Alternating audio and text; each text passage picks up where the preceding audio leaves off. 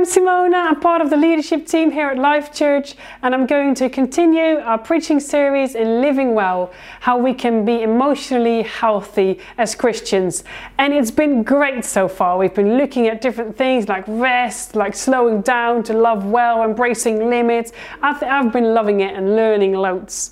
So today we are going to look at what it means to go back to move forward. In order to do that, I would like to share a dream with you that I had. So, in that dream, I was coming back from somewhere far away and I had to drive on this road. And this road had lots of twists and turns and bumps. It took a very long time, but the view was amazing. And when I got there, I had this credit card full of money that I could pay in a food to a restaurant to lots of my family members that were there. Now, I felt God saying through this dream that going back is a bit like going on a road. And it can be, when you go back in your life, looking back in your past, it can be a road full of twists and turns and bumps in the road. And it can be a little bit painful and a bit awkward to go there sometimes. But I felt God reassuring me that with the view being amazing, that the freedom that comes from that, the view is, is amazing. And God has got much more freedom for us to break with the things from the past. And that when I arrived there and I had this credit card full of money, that I felt Him reassuring me, I will give you everything you need to be able to go back to move forward. Now, someone who lived this out really well in the Bible is Joseph. He had a pretty rubbish time in his life, yet he remained faithful to God and God was able to redeem his past. Let's read his story in Genesis 37, verse 2. This is the account of Jacob's family line. Joseph, a young man of 17, was tending the flocks with his brothers, the sons of Bilhah and the sons of Zilpah, his father's wives. And he brought their father a bad report about them now Israel loved Joseph more than any of his other sons because he had been born to him in his old age, and he made an ornate robe for him.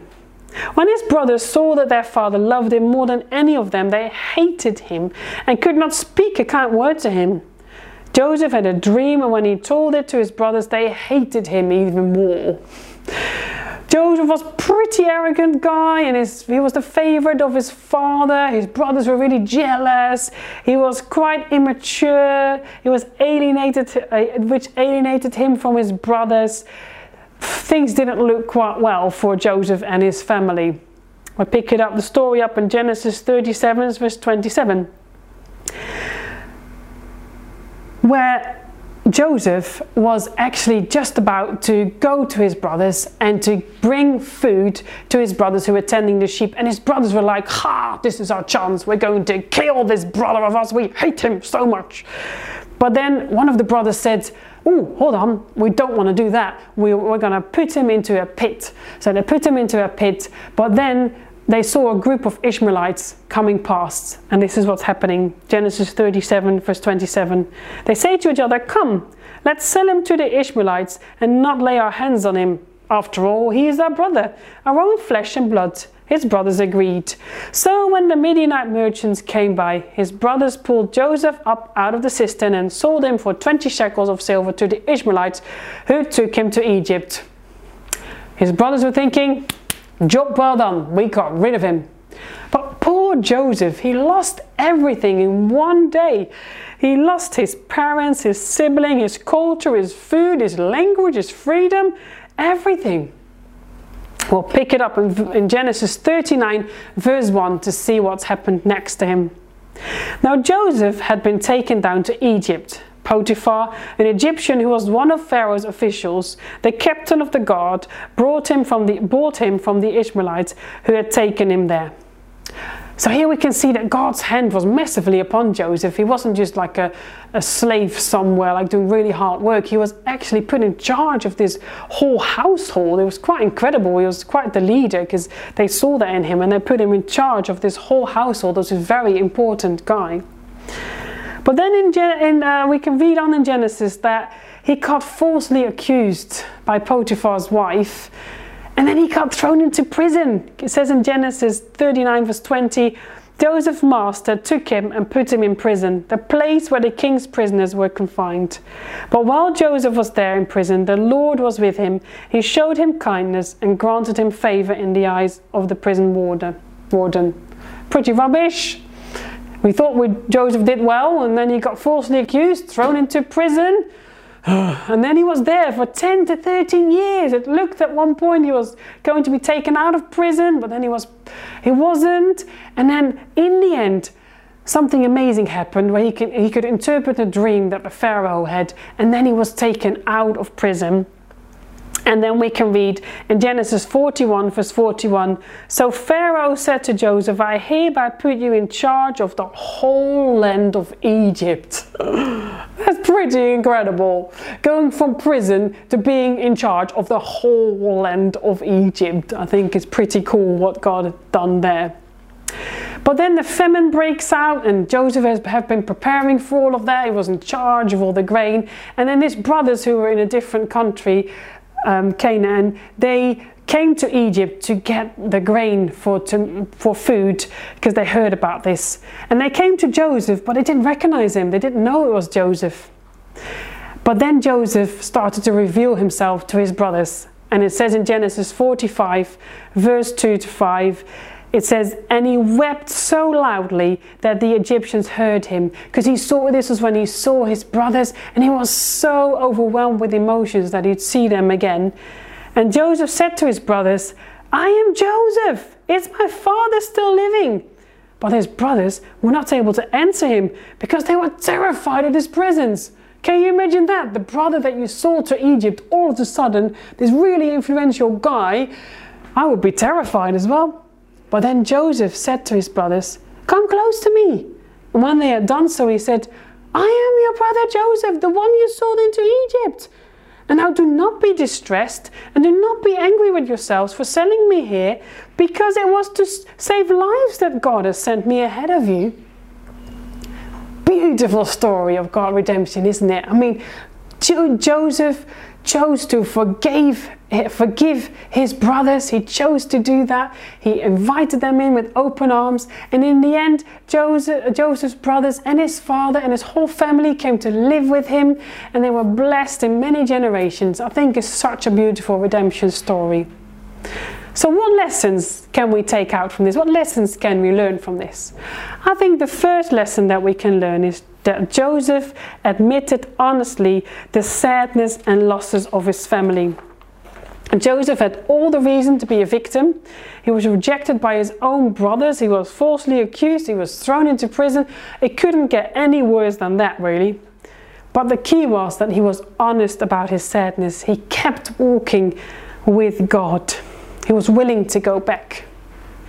How about you? When you hear this kind of thing, we hear about going back to move forward. Are you aware of that? Are you aware of things from the past that still influence you today? Perhaps you say, Well, I had a beautiful upbringing and, and a really good life. I don't know if I need to go back. I don't know if anything's wrong really with that. I don't know if anything that is still influencing me today. Or it might be the opposite, saying, Well, I had such a rubbish upbringing, I just want to lock the door and never go back again. I'm glad I'm out of that. Wherever you are, the truth is, I think that whatever happened in your past still has some influence today. It might be massive or it might be small, but there are still things that are influences influencing us today from the past. Because God has placed you in, in a particular family, He's placed you in that particular place, and He placed you in that moment in history to give you opportunities and, and gifts to grow. But that also comes with emotional baggage, and, and it might be lots or it might be small, but it comes with emotional baggage. I think we need to be aware of it's like a stock gramophone player that keeps playing in the back of your mind. There's these messages that are still influencing us today. So, what could that look like? Well, for me, for example, the message that plays in my mind is that I have to stand up for myself and defend myself when, for example, Wouter uh, criticizes me, when Wouter says, gives me some gentle feedback, I feel like, I'm going to stand up for myself here and defend myself.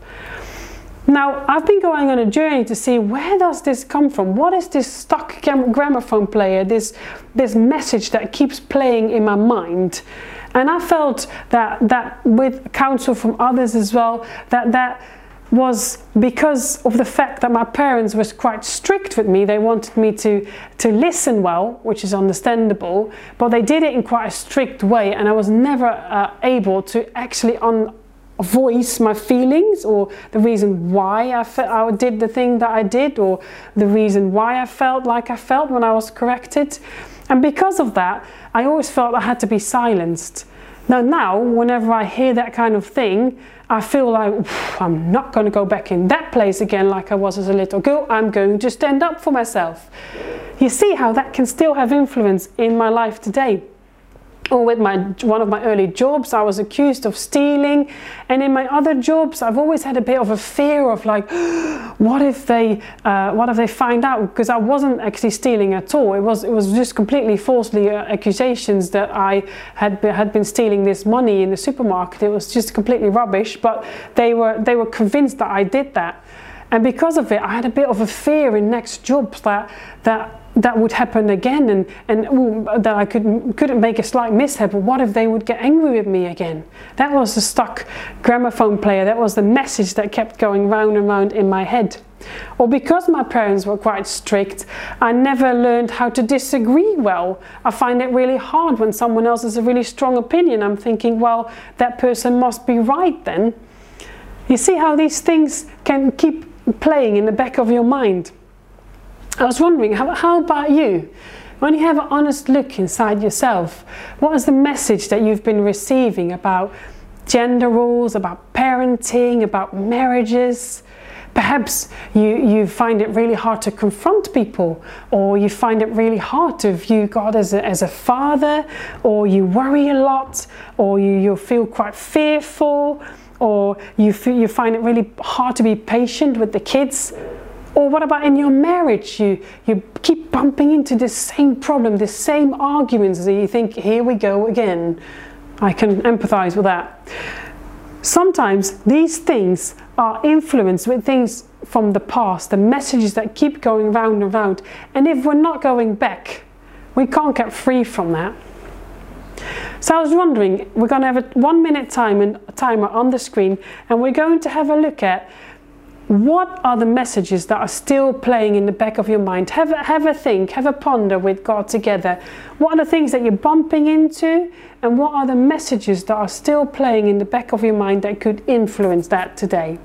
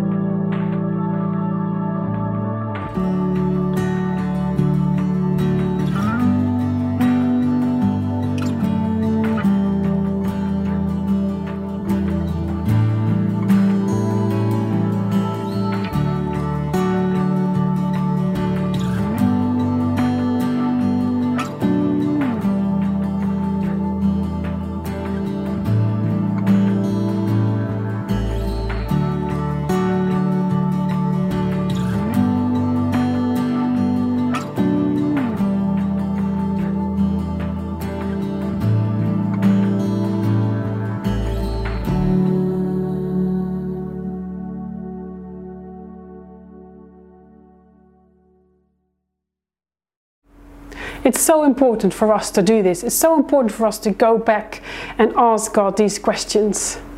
The second lesson we can learn is that Joseph had a profound sense of the bigness of God. He repeatedly said, It's not you who sent me here, but God. He said, I can see God's hand in all of this.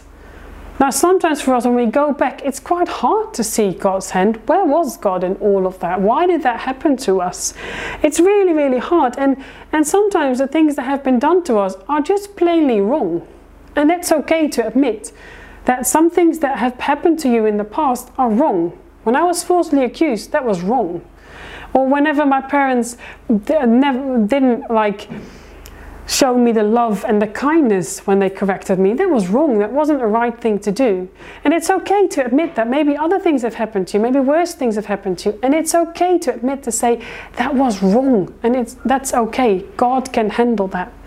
And it's okay to work through that, but also to see, okay, God, I know it was wrong, but where were you? What were you doing? How are you bringing something good still out of the situation? So now, for me, the good that God is bringing out of the thing that uh, the fact that my parents were so strict and I couldn't avoid my feelings, the good that came out of it is that I now can actually uh, empathize with my girls and think, actually, yes, I want them to listen, but I want them to be able to share their feelings as well. So that's the good that came out of it. The third lesson we can take from Joseph's life is that Joseph rewrote his life script according to the scriptures. So he wasn't just playing the victim role. He, he, wasn't saying, like, I should never trust anyone, I should never take risks anymore, it's too painful, I'm a loser. He didn't do this. He kept reminding himself of the truth. And I think that's really important for us as well. Because the truth is that Jesus has set us free. Right? When we became Christians, we are free from the past that's dealt with on the cross. Hallelujah. All right? We're born into a new family. We are adopted as sons and daughters. We are free from the past.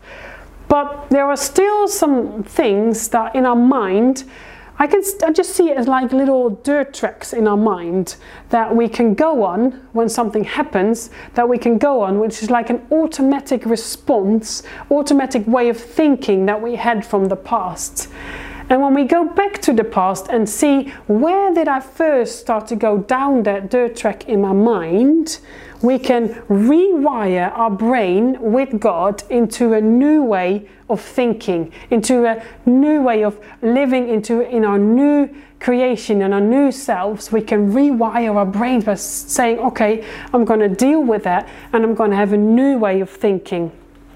For example, I'm quite a sensitive person, so I'm really sensitive to people's emotions and whether they're angry, whether they're sad, or atmospheres in rooms and all of that.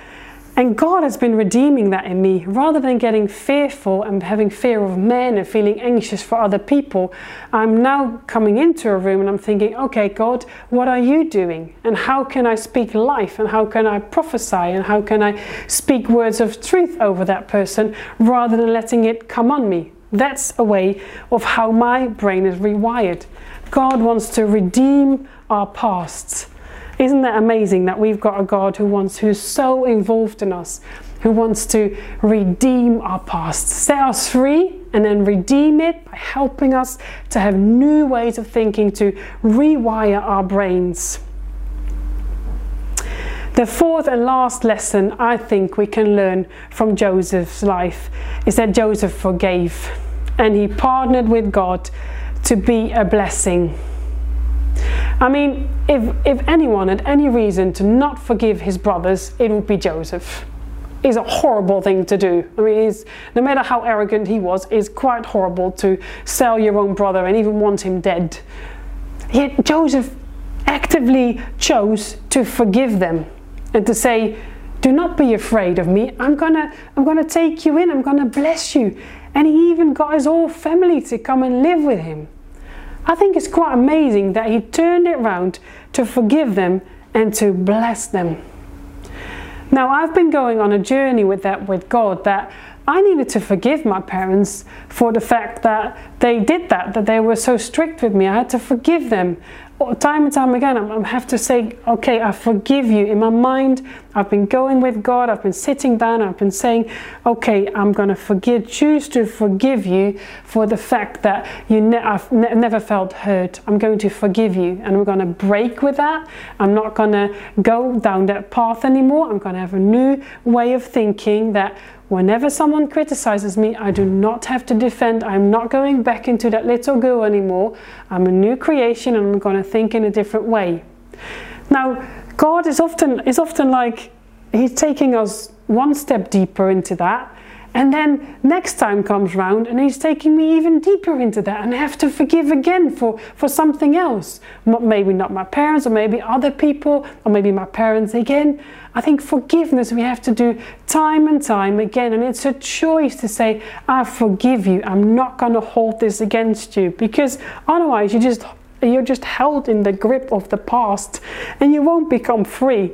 No matter what you do, if you hold this grudge, it's so important to forgive because we've been forgiven so much from our sins with Jesus that we are able to forgive others as well. So important. So Joseph did this really, really well. So, what have we learned today? Well, we've learned that we need to go back to move forward. We need to learn to go on that road with all the twisty turns and bumps uh, that can be in the road to go back. But we know the view is amazing, the amazing freedom that God has for us. And we know that God has given us everything we need to be able to deal with this. Shall we do this together? Shall we go on this adventure together? Let us pray.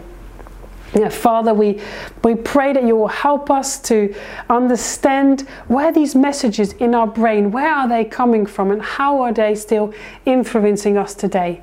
Help us to break with the power of the past, Lord. Show us where do we do these things? Where do we still get influence in that? Help us to forgive, Lord. This is so hard. I find it so hard to forgive, but will you help us, Father? Will you help us to forgive and help us to move on so that we, we will become those amazing people that are free from the break of the past and are so attractive to the people around us. We pray this in Jesus' name. Amen.